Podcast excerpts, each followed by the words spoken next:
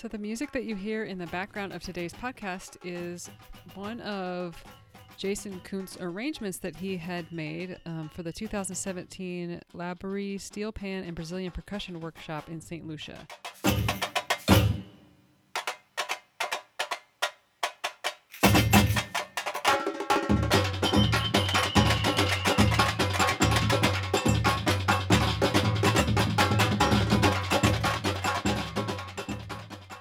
Welcome to the Brazilian Beat, episode 66. Join us as we get to know the Brazilian percussion music making community, one interview at a time. This is Diana. And this is Courtney. Hello, Diana. Hello, happy month into the quarantine, isn't it? Happy May 1st. More than a month. Yeah. How are Is you? this May, is this May Day? Is it is May 1st? Day. Yeah, May 1st. Sweet. Yeah, So we get like a pole out. the maypole. Yeah. Exactly. Yeah. So, what's going on, Courtney? Not much. I am uh, making videos and doing some things and having fun and yeah, making plans for the future. How about you? Yeah. Well, I was just on. There was a YouTube live of Xande de Pilares. Uh, there was a pagode session, and so there was a lot of friends that were on there, and I kept getting comments on different on WhatsApp and on Facebook. So that was kind of fun to get all that, and everybody's watching at the same time. Yeah, I was on a phone call during this whole thing, and I came back to a WhatsApp pagode group that Diane and I are both in, and there was 50 messages. they were like nonstop. We were having fun. What happened to you guys? I missed something. We were Yeah. interacting.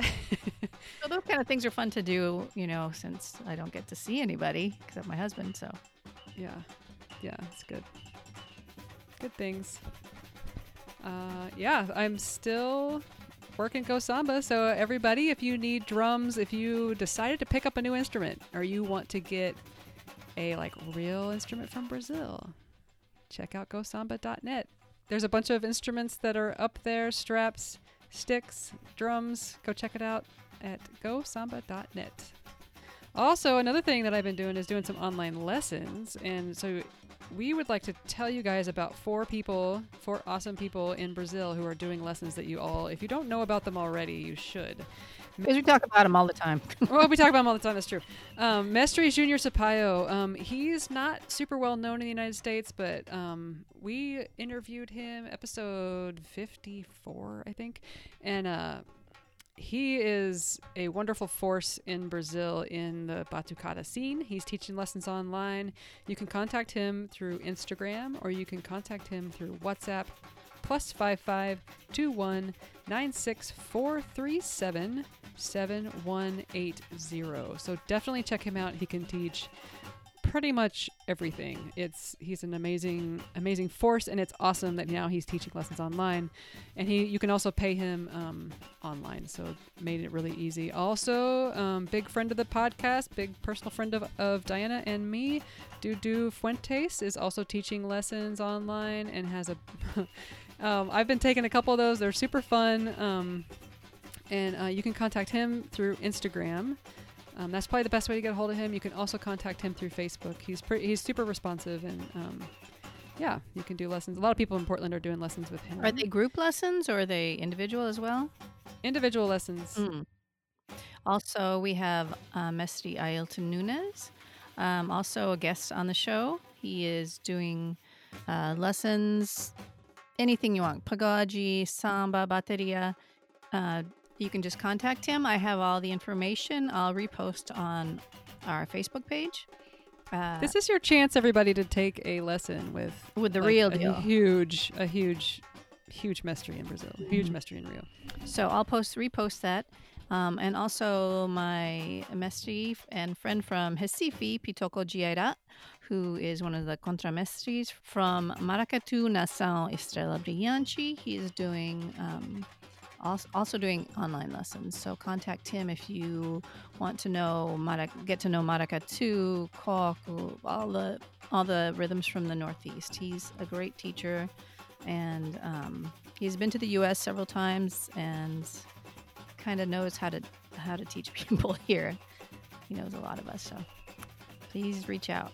Uh, these folks really um, need to keep working. You know, a lot of them have had their tours and um, workshops canceled because of everything going on. So this And is festivals they were going to do. yeah, exactly. So this is how they're making a living. So if you could contribute contribute by taking lessons, that would be great. Yeah, and these are people. This these aren't. Yeah, these are. What am I trying to say? These are top of the field. should, Yeah. should we say these are the the best of the best? So definitely check those out. And all of these folks have been guests of ours on our show, so hmm go back and listen to their their stories because it's pretty incredible. Yeah, they're amazing people, and um, we will also put links on uh, to to these lessons and how to get a hold of them on our website. And if you have any questions, you can reach out to either Courtney or I. Yep. So on the show today, we uh, talked to uh, Dr. Jason Koontz. Uh, we met him. I met him at Brazil Camp. Had you met him before? No, at, at Brazil Camp as well. Yeah, yeah. So, um, yeah, we had a good conversation. So, a little bit about Jason. Um, he has served as director of percussion studies at Eastern Kentucky University since 2000. He currently teaches applied percussion, percussion ensemble, percussion methods, music appreciation, world music, and he directs both the EKU Percussion Ensemble and the EKU Steel Band. He has traveled to perform and study world music and percussion in Europe, England, Holland, Switzerland, Japan, Taiwan, Trinidad, Africa, India, Indonesia, and Brazil. Uh, Jason Koontz has also performed with groups such as Global Rhythms, Blast, Laborie Steel Orchestra, Birdsong Steel Orchestra, Silver Stars Steel Orchestra, the Cincinnati Pops and Ballet Orchestras, Lexington Philharmonic, the Richmond Symphony, Lexington Theater, the Art of Rice Traveling Theater in Indonesia, Tonus Percussion Trio, uh, Resonance Percussion Sextet, the Star of Indiana Drum and Bugle Corps, Brass Theater, and Southwind Drum and Bugle Corps. He is currently the director of the Foster World Percussion Camp. He's the treasurer for the Kentucky chapter of the Percussive Arts Society, and he's a member of both the Percussive Arts Society and the Kentucky Music Educators Association. Jason is endorsed as an educational artist by Vic Firth Incorporated, Pearl, and Coyle Steel Drums.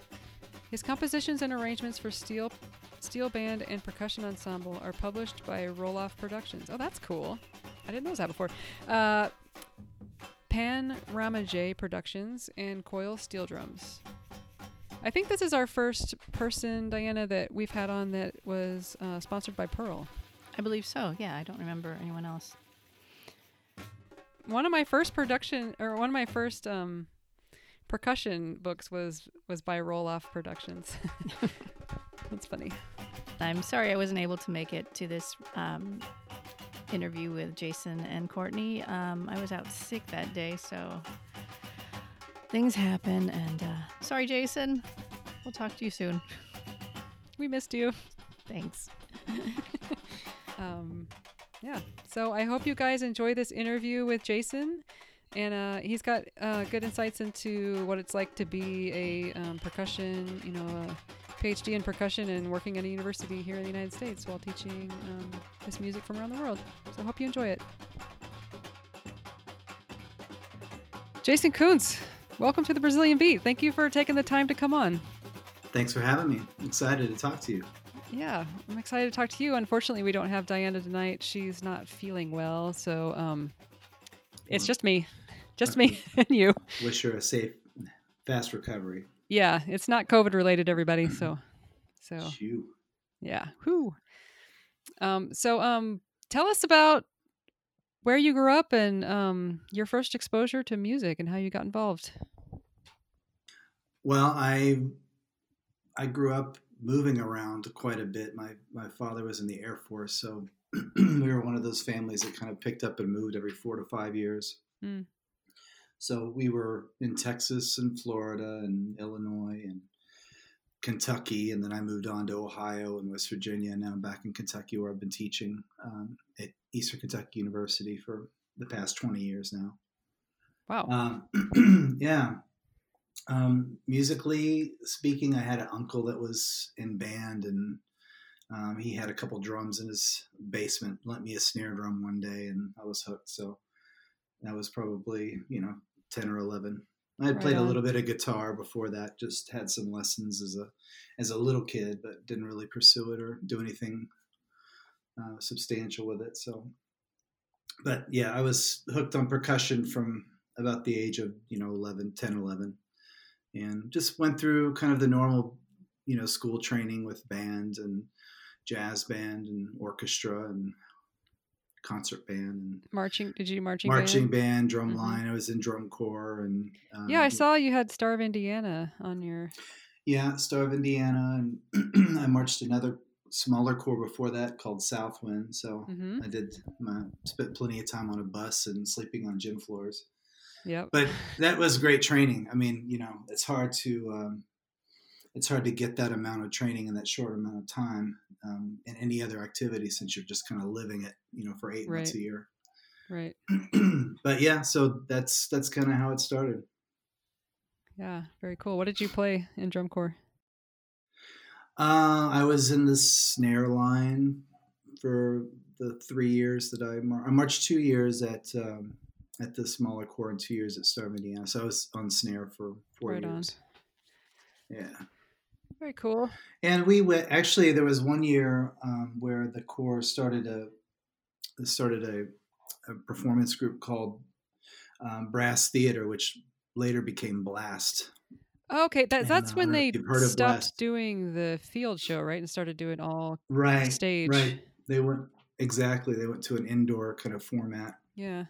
and that was a that was a really cool experience for me um, because I, you know, as a as a music major in college, and you know, kind of trying to diversify my portfolio, so to speak, as musically speaking. Um, you know, it's great to march drum corps and be in drumline, but having this opportunity to the brass theater thing was cool because we got to play all the percussion instruments. So, Mm. you know, I was playing timpani and keyboards and auxiliary instruments and we would march parade so i'd get the snare drum back on and, and we were touring with a, another percussion group called nexus i don't know if you're familiar No, uh-uh. with nexus but they're kind of old guard um, old school um, quartet percussion quartet that was really um, influential to a lot of the the professional percussionists nowadays so um, they were on tour with us, so we got to kind of rap with them and hang out and and you know kind of pick their brain on things, which was really invaluable as a young Yeah. musician.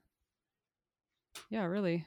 So I saw that show. I don't know what year it was, but um, I saw that in uh, Branson, Missouri. yeah, yeah, that was the year after I was in it. Oh, they Oh, okay. actually we we were on the first year the se- the first season they did it. We toured, so we were on tour the whole summer and went up into Canada and all over the U.S. and played.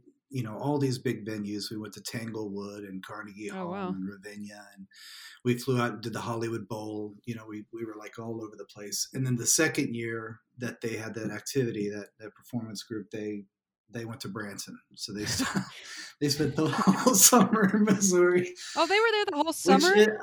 I uh, guess I oh, didn't oh yeah, realize that. they were there. The, yeah, they were they were like a, you know like a stage show for the whole summer. So we got to see like all these right.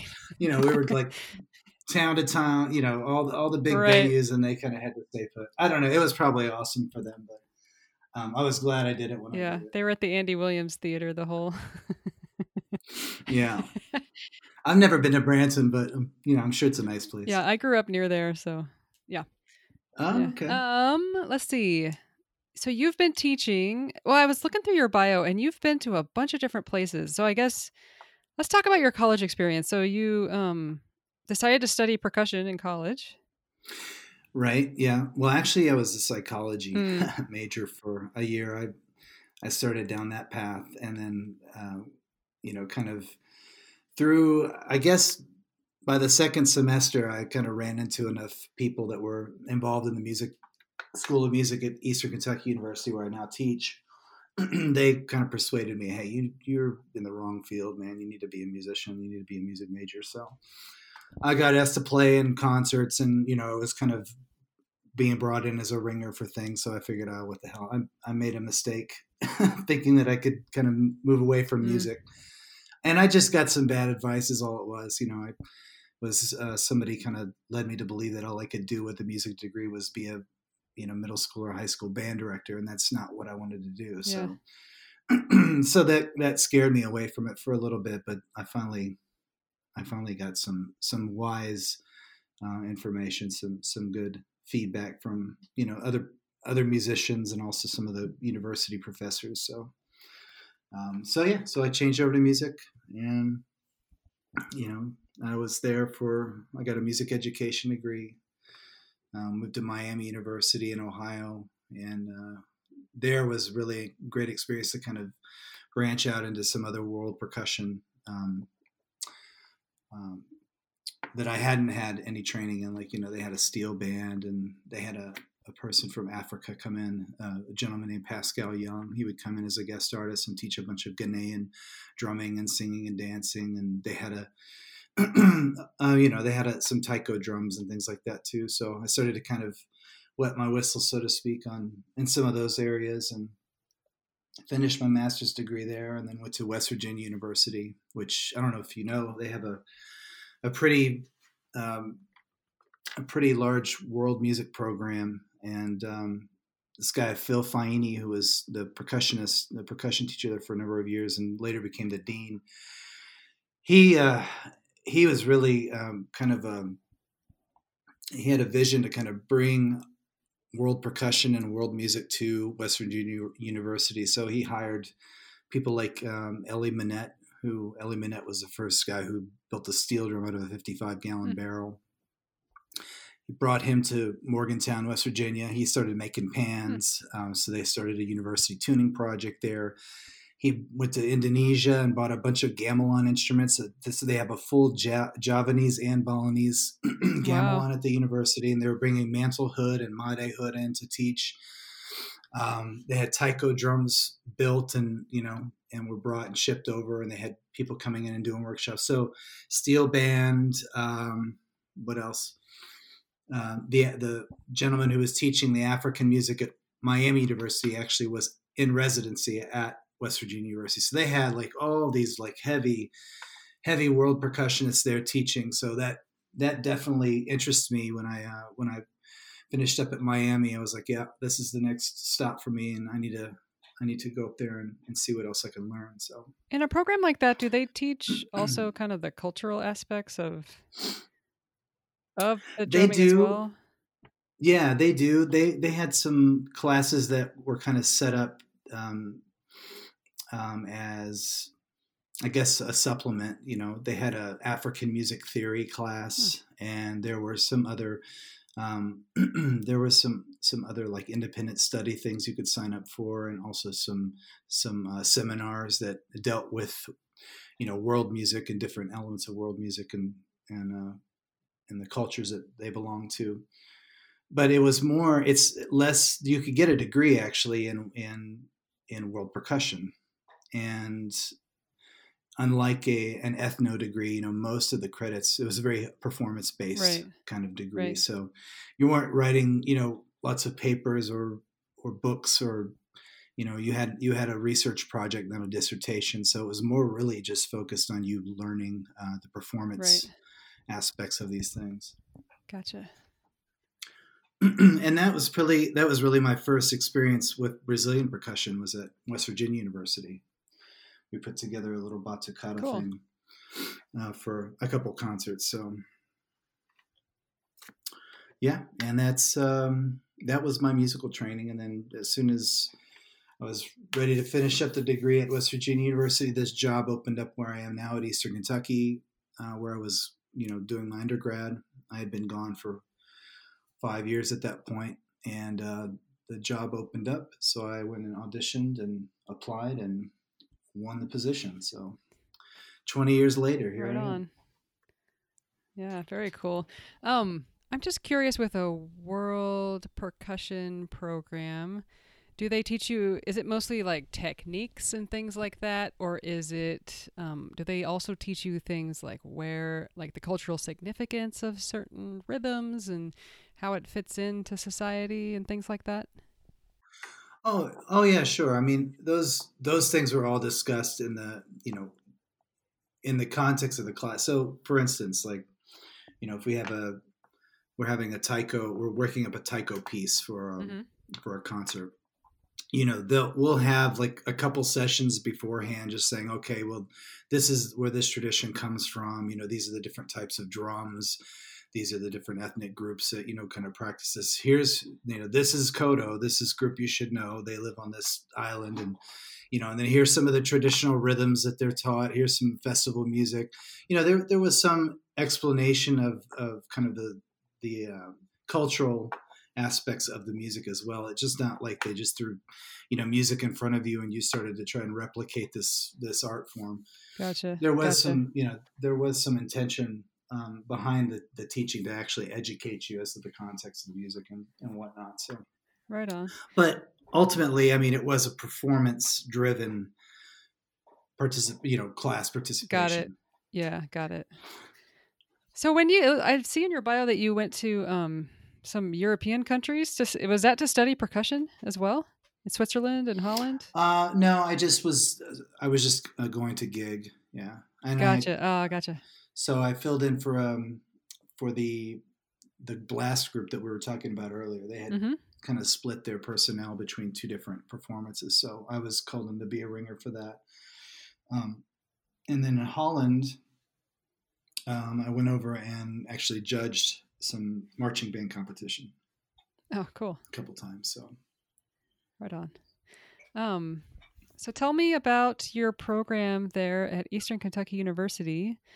Um, you, you guys have a do you guys have a Batucada class or is it a Samba Reggae thing or is it a little bit of both? What's your No. Brazilian side there? so my my, uh, my responsibility there is is uh, as an applied teacher. I have about sixteen to eighteen students that are in my studio, so I, I teach them uh, individually every week.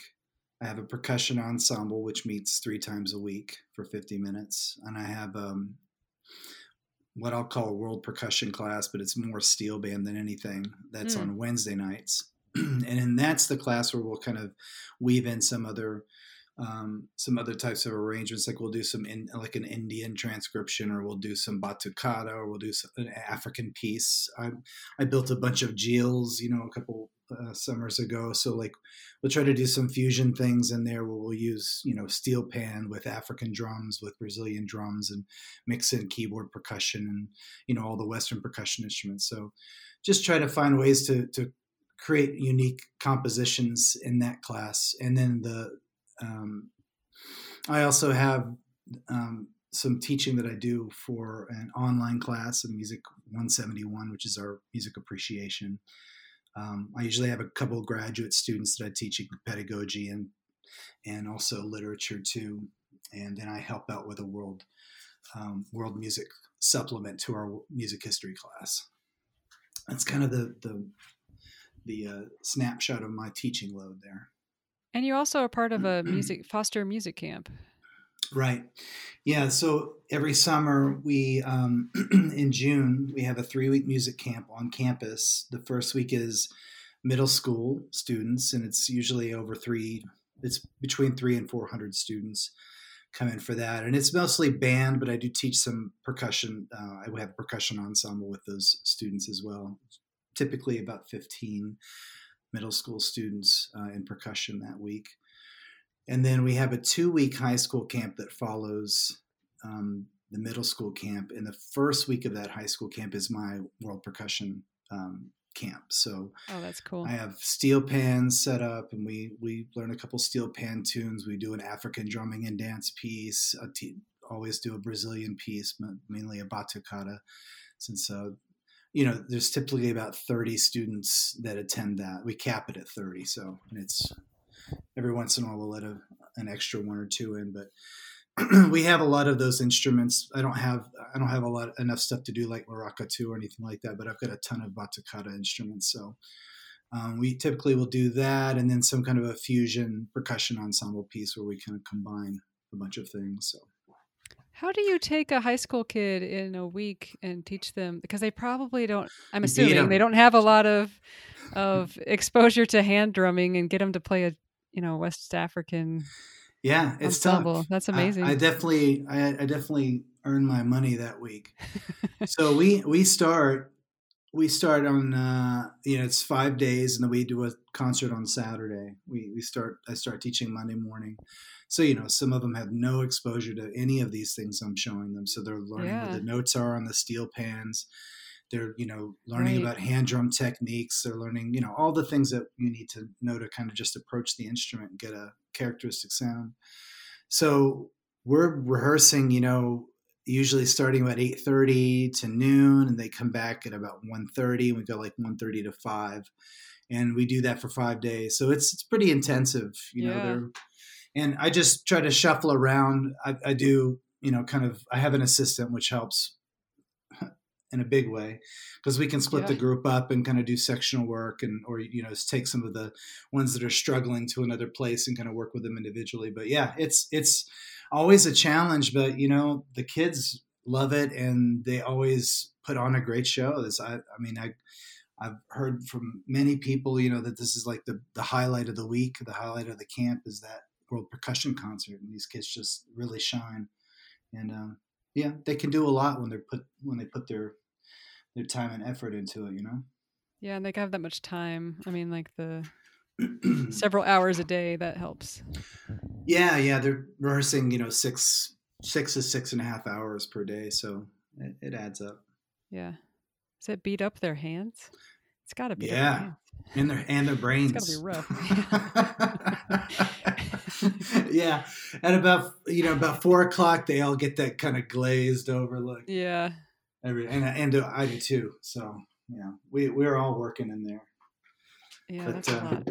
yeah you know trying to show some of the harder techniques like you know talking about Batucada specifically you know just just you know for some of them just playing the surdo on beat two is like blowing their mind so you know it takes a little bit of time to and not to you know downplay the surdo because the surdo is awesome you got to have somebody solid on that instrument Yeah. so Yeah. but you know you've you've really it takes a day or two to really figure out what the kids you know to kind of i guess um, rank and rate you know the the kids and uh, and i shouldn't say kids the students the young musicians to get them kind of positioned in a way that they can contribute um, you know in a positive way so you know there's some shuffling that happens people may move around from instrument to instrument a couple times until we finally just find a place that it really it's really working you know Yeah. That's cool. Um, I want to talk to you about you make your own drums. Um, Mm. have you made steel pan drums? you know i've never made one from start to finish i've started quite a few i um I, you know i may have to i may have to um add that to the list So But- is it? I've got a question about like, is is the actual like the you know you've got the drum, like the barrel, the Mm. what would you call it, the shell side, right? And that's Yeah. just sort of cut to size. But The then skirt. it is Mhm. the actual part you're hitting like on the I don't know what you would call that the the head of it. That how It- they're tuned. it's the like, top the top of the barrel is is, is it literally the top of the barrel or is it Yeah. something else? no no it's the top of Wow. the barrel i mean traditionally you know you're taking a five 55 gallon barrel Right, and right. you're going to sink it first so you're going to before you cut it to size or anything you're just going to sink the thing unless you What you know mean? you, What do you mean well sink it? sink it is you're going to make a bowl out of the flat top Oh oh. so, so you're basically going to be using like a 10 pound sledgehammer or oh, what they used to use is they they use a bowling ball too. You know, they could like or a bowling ball, a cannonball.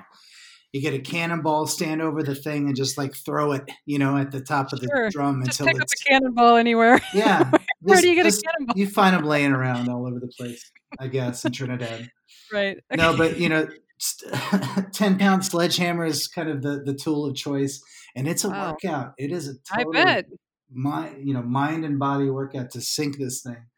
And, Earplugs. you know, not just to sink it, but to make it look even, you know, and, and like a nice spherical, Right. you know, half sphere or whatever. Nice, you know, a nice aesthetic looking bowl, not one with a bunch of dings and dents and random places. yeah. Yeah. So that's done. That's step one, right? And then, depending on what kind of drum you're making, what instrument you're making, you're either going to have a single barrel to make a tenor pan or a lead pan, or you're going to have multiple barrels to make the some of the, the lower range instruments. Right, right. And then you figure out which one you want to build, and then you find your template, and you start putting the notes, drawing the notes into the shape, into the bowl, and then you know it gets. There's lots of steps, but So are they banging it then for the note parts, the little bul- bulbs? Mm, I actually played in the steel pan band when I was in college for like a Yeah. semester, but I don't know. I never learned how they made them. But they do they go on the inside of the drum then, and then bang them out the other way to make the little bump? exactly. So it's it's a concave bowl with convex notes. Right.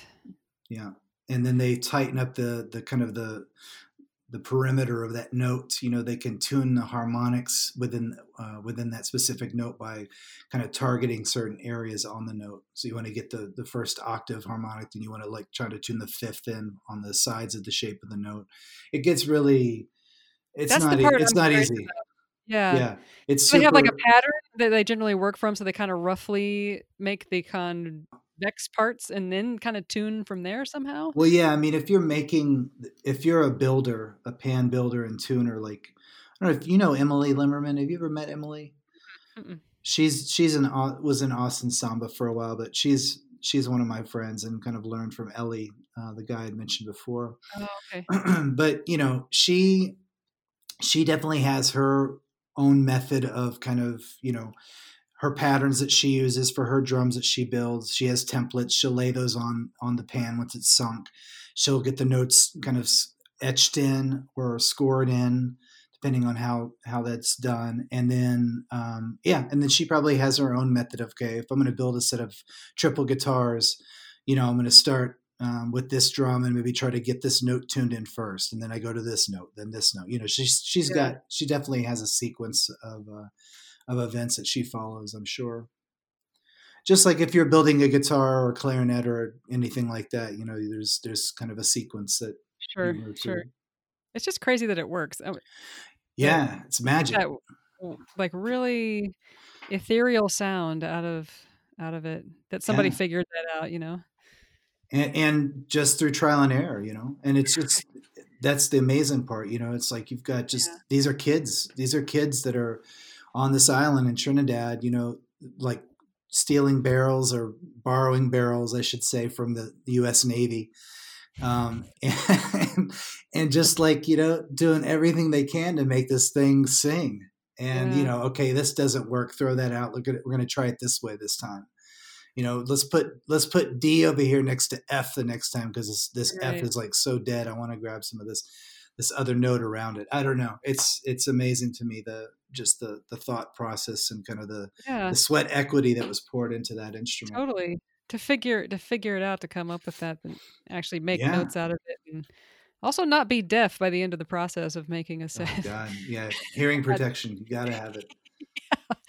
I was actually, I was at, yeah, I was thinking about that earlier because I have a little wood shop behind the house. I was, I'm actually making a drum, making an instrument for a friend of mine in California, and he wanted a, he's, I'm building him an, an Egyptian tambourine. It's called a riq, and uh, this thing has like 20 jingles on it. You know, it's like it's five double double rows. So I I bought all these blanks. I'm out there with my little anvil and my hammer today. Like the most, it's it's the most like uh, boring job is like to hammer out 20 jingles.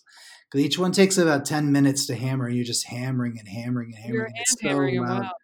Hand hammering all these jingles and getting them look to look nice and you know kind of evenly shaped and What are you making them Um, out of? What do you start with? Well, I found this company called Copper Lab online, Uh-huh. and they've got some different sized blanks that you can buy. I made, I was going to make, uh, I, they probably have some other metals that they sell, but um, I know, I know you can get brass or, you know, Yeah. whatever. Um, but yeah, I found this Copper Lab site and I got the two and the three eighths inch jingles, and they have some the larger ones and then some smaller ones. And I just basically they're I think they're 16 ounce um, or 16 gauge. I'm not sure if it was ounces or gauge, but anyway, just find the center, drill a hole, put the thing on the anvil, and start beating it Crazy. and uh, flip it over a couple times to get you a little, uh, you know, create a little uh, bell or nipple in the Mhm. middle of the of the jingle and kind of you know get your shoulder kind of nicely shaped on the outside just to make it rigid and um, it's wild just how much you know the sound changes from from just all those impacts Hmm. it's the same way of tuning a steel drum you know Yeah. Or like when they do cymbals.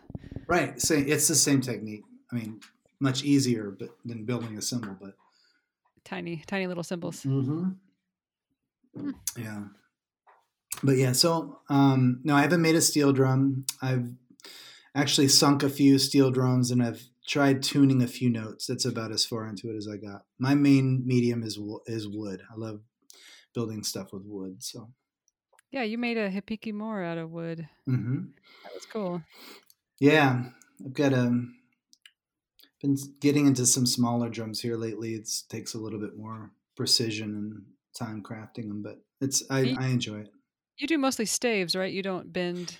Right. I don't have any bending equipment, so I've just been messing around with with different stave uh, kind of construction stuff, and I've gotten pretty good at it. Actually, it's I got a um, this instrument I was just talking about. I got the shell really thin, and it's it's super Nice. solid. Even though you know it's stave construction, you think it might fall apart if it's not very thick. But um, clamps, you got to have good clamps Mm. clamp that thing as hard as you can while it's while the glue's wet and and uh, once you sand it and get it all shaped up it looks like one solid piece of wood How does how does it work for bending wood? Is it steam? Is that right?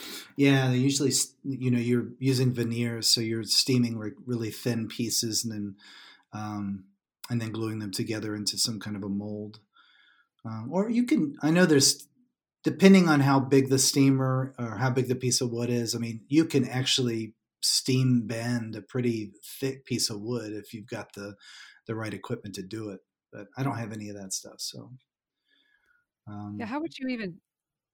Is it like putting it in a pot, like set, letting it sit in steam for a no while? No, it's and- like it's like a little uh it's like a little sauna that they put it in you know it's like a like a compartment and they'll slide Okay. the, they'll slide the wood into there and shut the door and then it just like sits in there and steams and when you're ready when it's you know ready to, to to bend you take it out and put it in whatever kind of form you want to to bend it to gotcha, or like a it smoker. Exactly yeah it looks like a smoker Yeah. Huh, cool. What other drums have you made? Did you make Um, some Surdos or something? I made some uh, some um, some Junjun drums or Dun Dun drums, however you want to say it. They're from Guinea, so the, they have the Kenkeni and the Oh, yeah. Sangban and the Huh? and the uh, Dun The Dumba, dun. the Dun Dun.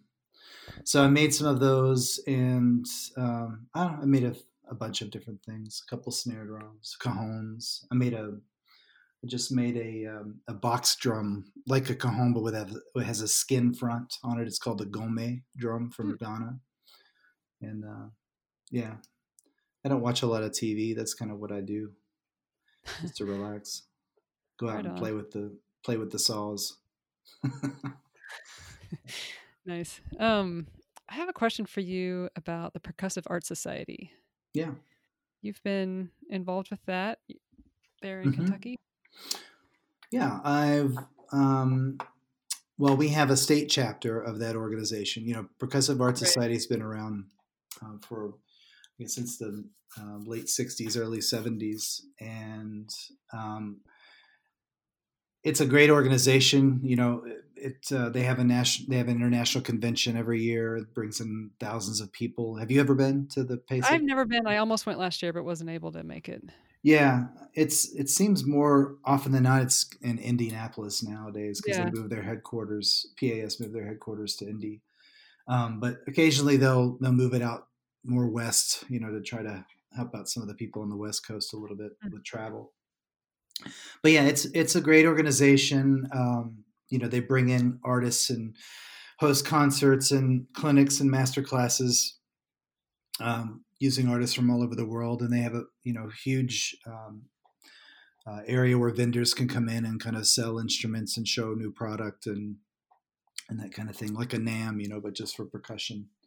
Yeah. And uh, yeah, and we have a state chapter that I've been a part of since I uh, started teaching. Um, I've been the president. I'm currently the treasurer, so I get to balance the books.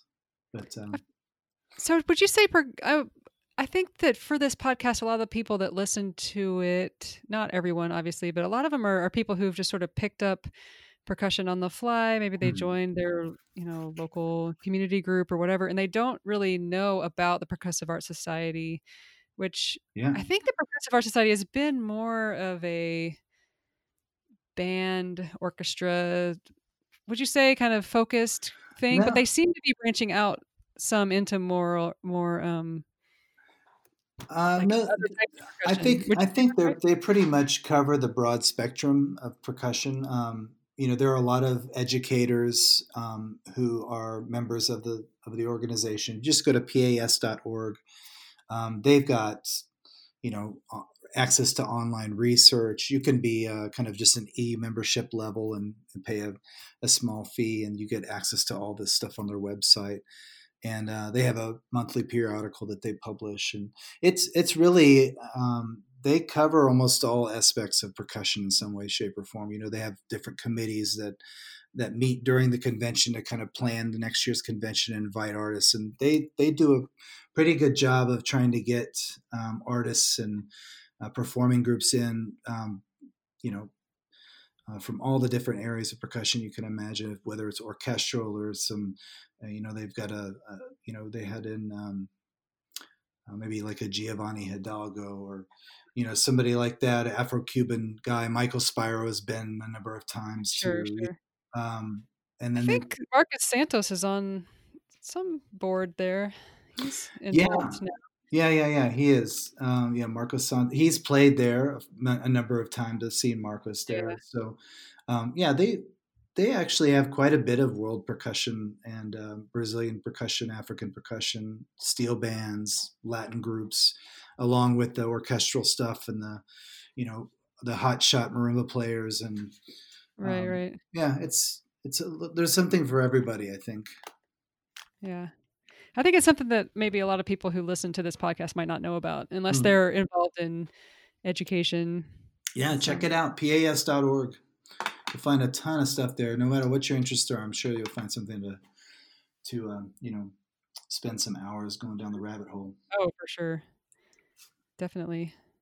Um being a professional, what is your do you have any tips for people on how to get uh, students to practice? I think your students are probably more motivated to practice than maybe some Mm. people, but do you have any tips? Um, well, I think just trying to find a way to inspire students is is something that I'm I'm always thinking about. So uh, exposure, you know, exposure to great recordings. Um, they need to listen to a lot of music. They need to, you know, watch documentaries. They need to Mm. find good videos. You know, fortunately, there's a ton of ways to learn and to get good instruction on online now. So um, I, I send my students to different uh, websites to, to have them check things out. Um, obviously, I, I have a meeting with each one of them every week, so I can kind of check on their progress and kind of lean in if if they're not quite, you know, holding up their end of the bargain. Um, but yeah, I think motivation comes through inspiration a lot of times, and Yeah. you want students to, you know, you want that to be kind of an internalized um, thing with the student. You don't want, I don't want to keep hounding them to, to practice. That needs to come from them. Totally. You know, just finding a way to connect um, them to something that's interesting to them, and uh, just feed into that. What keeps you uh, going? What keeps you inspired to be keep going?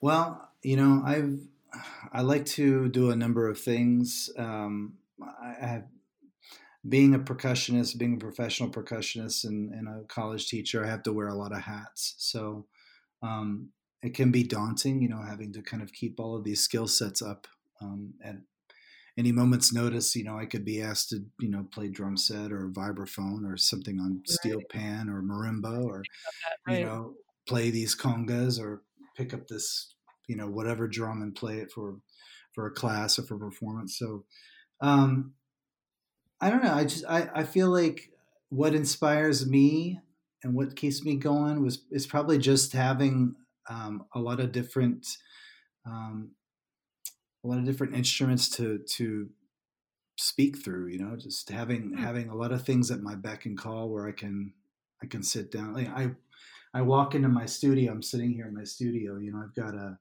a vibraphone, a steel pan. I've got a cajon. I've got a drum set. I've got a piano. I've got a couple cavaquinhos, a couple didgeridoos. I've got a um, a timbal. I've got a a goombri. I've got a shekere. I've got a doumbek. You know, I could walk in here and just like get lost. Yeah. Um, so, um, you know, I just love being. I, I just love making music on a lot of different instruments. So that's inspiring to me is to have have a means to do that. awesome. Do you have a soundproof room? I wish. it's pretty. It's it's not too bad. Uh, I can't throw down a drum set in the middle of the night. We'll just put it that way. Yeah. I could do some. I could do some. You know, I could play pan down here. I can. I can uh, play guitar, vibraphone. It's not going to mess mess with him. It's the drum set that really drives everybody nuts. Yeah. So I gotta wait. I gotta wait for everybody to be out of the house for that. Yeah. Yeah. um what's been one of your happiest moments playing this music on this on this uh path of doing percussion for your whole life? What's been one of your most memorable moments? Most memorable. Hmm.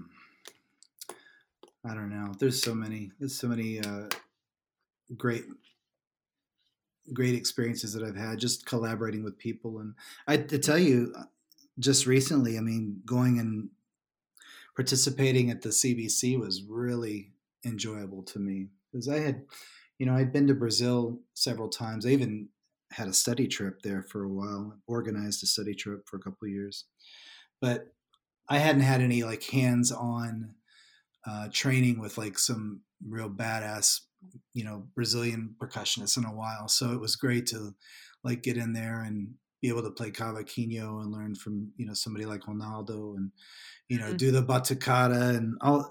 It was just a lot of fun and just a really cool environment and good hang and really nice people. So that that was a great experience and and it's you know it's made me think a lot about uh, you know bringing some other artists in here Hmm. uh, to EKU to share some things with my students. Maybe even coming back to the participate in the camp again and taking some students with me and um, and Brazilian music, you know, actually has is opened a lot of doors for me. You know, It- I'm not I'm not a professional Brazilian percussionist by any means, but I feel like I've I've done at least a small part in helping to spread Brazilian music to some other some other students, obviously, but other other parts of the country and other, other parts of the world.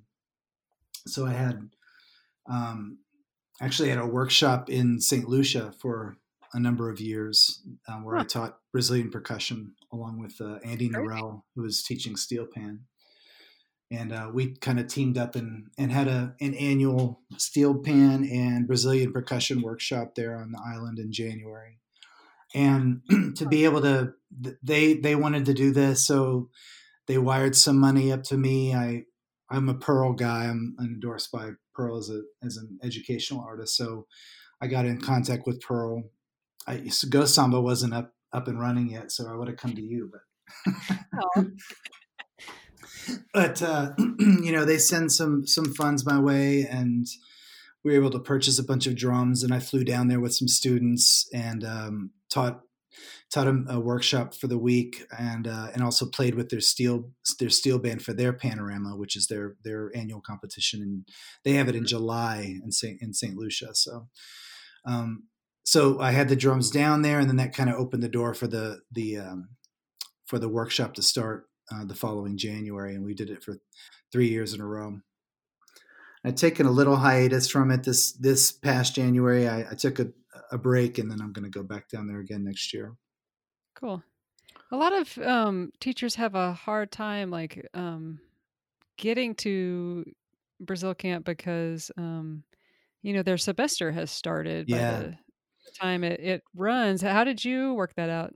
Well, I you know it is an issue. It is an issue. I've been looking at that camp for a number of years, and you know, I just I always thought, oh, I can never make that work. It's the first week of school. You know, even just just Yeah. to go one week. You know, it's that that first week is the first week of school. So A lot of people have that have that yeah, problem. yeah, or just or they have student you know, or they have kids. I mean that um you know Mhm. start school and they just can't necessarily be away. I just finally decided, hey, I'm I've got to do this. So I, luckily, I've got a really cool boss, and um, and he, I said I'll organize everything. You know, everything. I'll give this have the students. I have graduate students, so they can pass out syllabi the Mhm. first week. We can, I've got you know lessons, kind of material for them to start digging into, and, and he said, yeah, just organize everything and uh, go do it. So it was nice. They they even gave me some PD money to come out there Oh, nice. And participate. So Yeah, it'd be kind of like continuing education for right, someone like yeah, you. you you get a you get a small a small amount uh, from the School of Music. Most you know most uni- universities have this. You get a small amount of professional development money every year that you can tap into to go to conventions or workshops or whatever. So this is no different from that. Yeah. Very cool. Yeah. But uh, Is there so anything happened? Oh, go ahead. Well, I was just going to say the other the other project that I got into, which which uh, recently has been a lot of fun, is I'm teaching um, some students in India on Friday mornings. I've got, Yeah. I've got a buddy who I've known for about 20 years now that um, I took tabla lessons from back in the day, and uh, he is back and he was doing a lot of back and forth traveling, um, gigging, uh, music, you know, doing musical gigs, but also he um, had kind of a side business where he was consulting with students who wanted to come to the U.S. to get their MBAs. So he's like a he was kind of like an academic um, counselor, if you will, in India. And anyway, he's back in India now full time, and he is he started this project called Leap.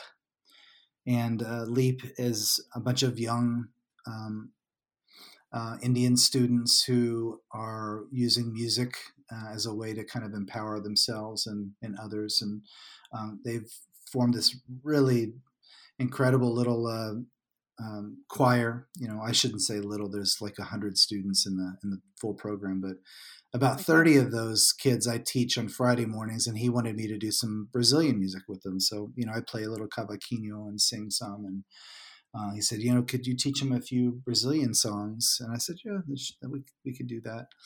So um, I um, I sent them the lyrics to Leva Meu Samba, no, we did Trem das Onze first. We did Trem das Onze. So I sent them Trem das Onze and uh, the lyrics, and I, I sent a couple of YouTube clips, and then we got online, and I spent about an hour and fifteen minutes, kind of, you know, talking through the lyrics and pronunciation, and then teaching them the melody, and I sent them a backtrack, you know, of cavaquinho and some some light percussion so they could practice the song. And like within a week, they had already made a music video of the whole group singing and dancing to this song and and sent it back to me. So I was like, wow, I gotta, I need to like up my game here because they're just like, you know, they're really digesting this stuff quickly. That's so fast. Yeah, you sent me that um that video. That was really cute. Yeah, that's like five days. You know, that's like one hour, a one hour session with them, and then five days of them practicing, and they they're already, you know, making Wow. music videos. So it's pretty cool. How did how did you deal with the latency? Did you have trouble with that?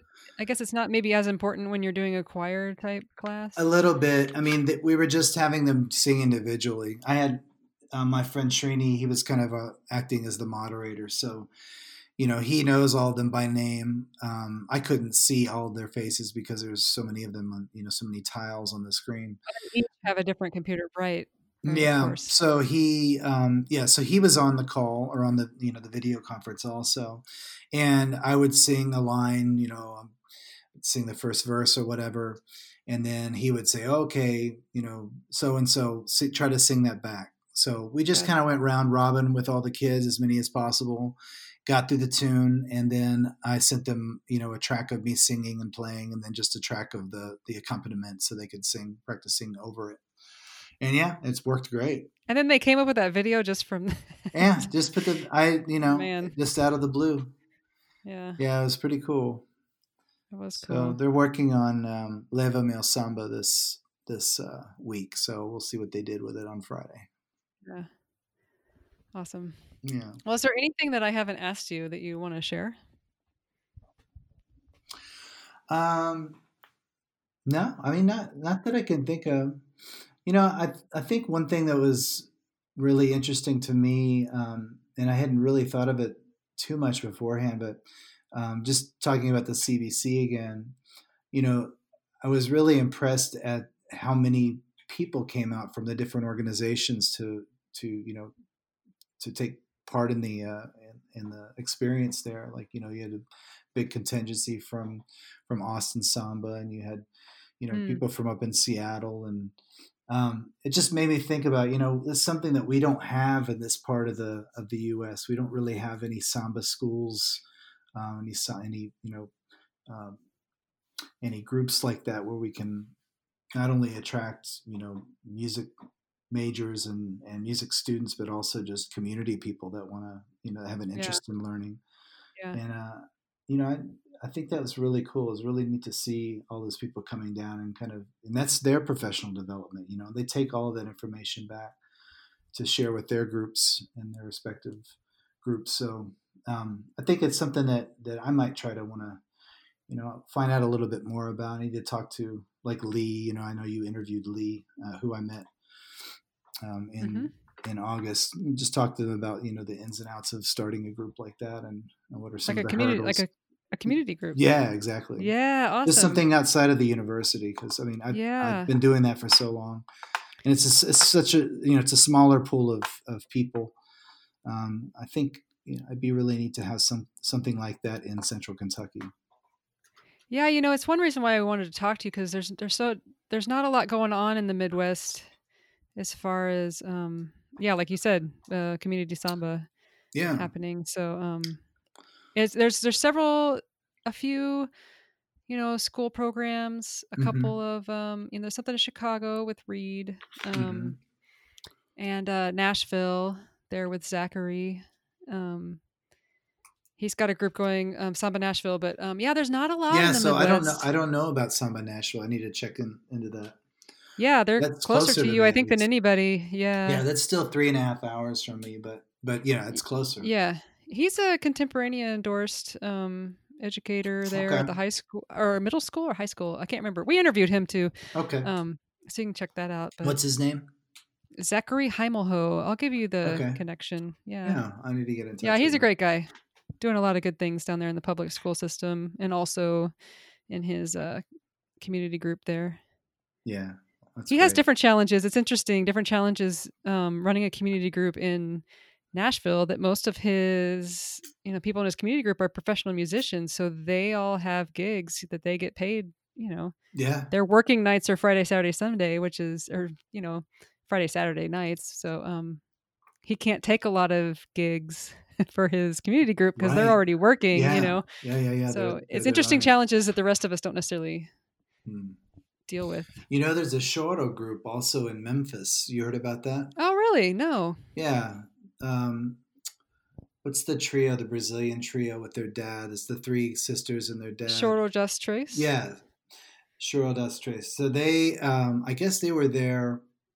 They, I guess this organization, this Memphis Choro, this, I don't think Choro Memphis or Memphis Choro. I, I think it's something like that. But they've got a, they've got a small, you know, group of, of musicians there that are, you know, doing some good things. And they brought, um, Choro das Tres in for concert and to kind of collaborate with some Cool. with them for some workshops. So, I mean, we do have some things, you know, somewhat closer than uh, than coming out to the West Coast, but you know, nothing in nothing in Central Kentucky, nothing in Kentucky at all that I know of any kind of um, community groups. So, might be something You would that- think that Louisville would be a good place. It's kind of artsy. There's a Mhm. lot of interesting young people doing cool things in Louisville. You'd think that would be a place yeah, where something could get going, right, exactly. but just Well, ha- just takes that one crazy person. It does, They're it gonna, does. they're gonna do it. yeah, I think it'd be really cool. That that might be in my next venture. We'll see. yeah, awesome. Very cool. Yeah. Yeah. and how, how everything with uh, I know you guys are locked down like the rest of us, but hopefully Oh yeah. you've uh, you're still getting some business with with Go Samba and We'll see what happens. Um, maybe when people get their stimulus checks, it'll. yeah, you never know.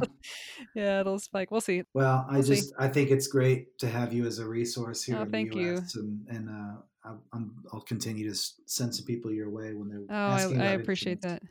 Yeah, you you've sent several people my way. Every time I hear from somebody in the Midwest, I'm like, that's got to be Jason. yeah, well, I'll keep plugging wish- for you. It's okay.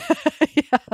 Maybe you can send me a T-shirt or something sometime. yeah, I will. I will. I've been thinking, God, I got to send that guy a thank you card or something because like this is pretty awesome. well, Yeah. that's yeah. great. What No, size? What size do you wear? Um, X XL. XL. I'm, okay. I'm a little huskier now with this uh, this, uh, With this social isolation. Yeah. I know. I think we all are. So we'll see. My ice cream intake has definitely gone up. Oh yeah, yeah. I, I had mine for the day already. So Yeah. ice cream and beer. Yeah. yeah. There's a lot of drinking happening too. yeah, yeah. yeah. Yeah. All right. Well, thank you so much for coming on and sharing your story. And No problem. Yeah. Thanks for having me. It's great talking to you.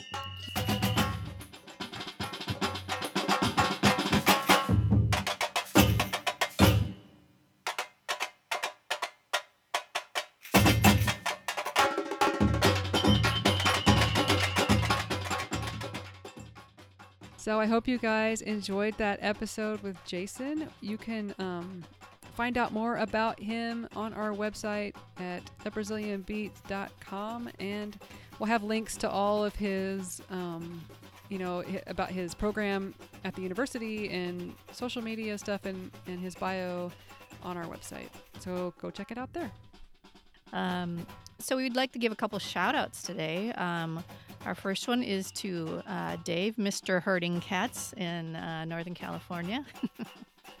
He's a Hi, Dave. hi, Dave. He's a great um, Senor Herding Cats. He's a great fan and um, really good supporter of the podcast. And uh, he sent Courtney and I something this week, and we really appreciate uh, that kind of uh, gesture. So thanks, Dave. We also have a shout out to Sylvia. She's helped us this week with an with um, translation for an interview. And that will be more. coming out soon. Huh? And hopefully more interviews to come. Oh yeah, and more interviews to come. Uh, yeah, you're a rock star. Thanks, Sylvia. So it seems that people have been asking about um, California Brazil Camp. And right now, everything's on hold. Um, as Courtney mentioned to me before, the planet is canceled. um, we don't know that Brazil Camp is cam- canceled just yet, but um, for now, registration is on hold. You know, we need to get our world back to normal before we can really go out and do things. So um, if we have to wait, we wait. But there's we're always going to have our Brazil Camp family. Uh, thanks to all our new listeners out there. Hello. Thank you for joining us. And uh, please rate us on Apple Podcasts. That does actually help our um, podcast get seen by more people. Or, like, whatever your media player is, please um, give us a five star rating on there. Um, you can see pictures of our guests and find out more information about them and about us at uh, thebrazilianbeat.com. Please email us if you have suggestions for the show, thebrazilianbeat at gmail.com. Uh, we're on Twitter, Facebook, other social medias. Diana's on TikTok. I'm not on TikTok. I like watching TikToks, but I'm not on TikTok per se. There's some funny videos out there. Uh, we're also on Instagram. Um, what was I going to say? And we do love hearing from you guys. We get um, occasional messages on Facebook and, and emails, and it's always great to hear from you and get your feedback. So please don't uh, hold back. Send us messages. We love to hear from you. Yeah, if you have suggestions for the podcast, how we can make it better, we're open. Let us know. All right. I'll talk to you guys later. Thanks for listening. Good night. Ciao.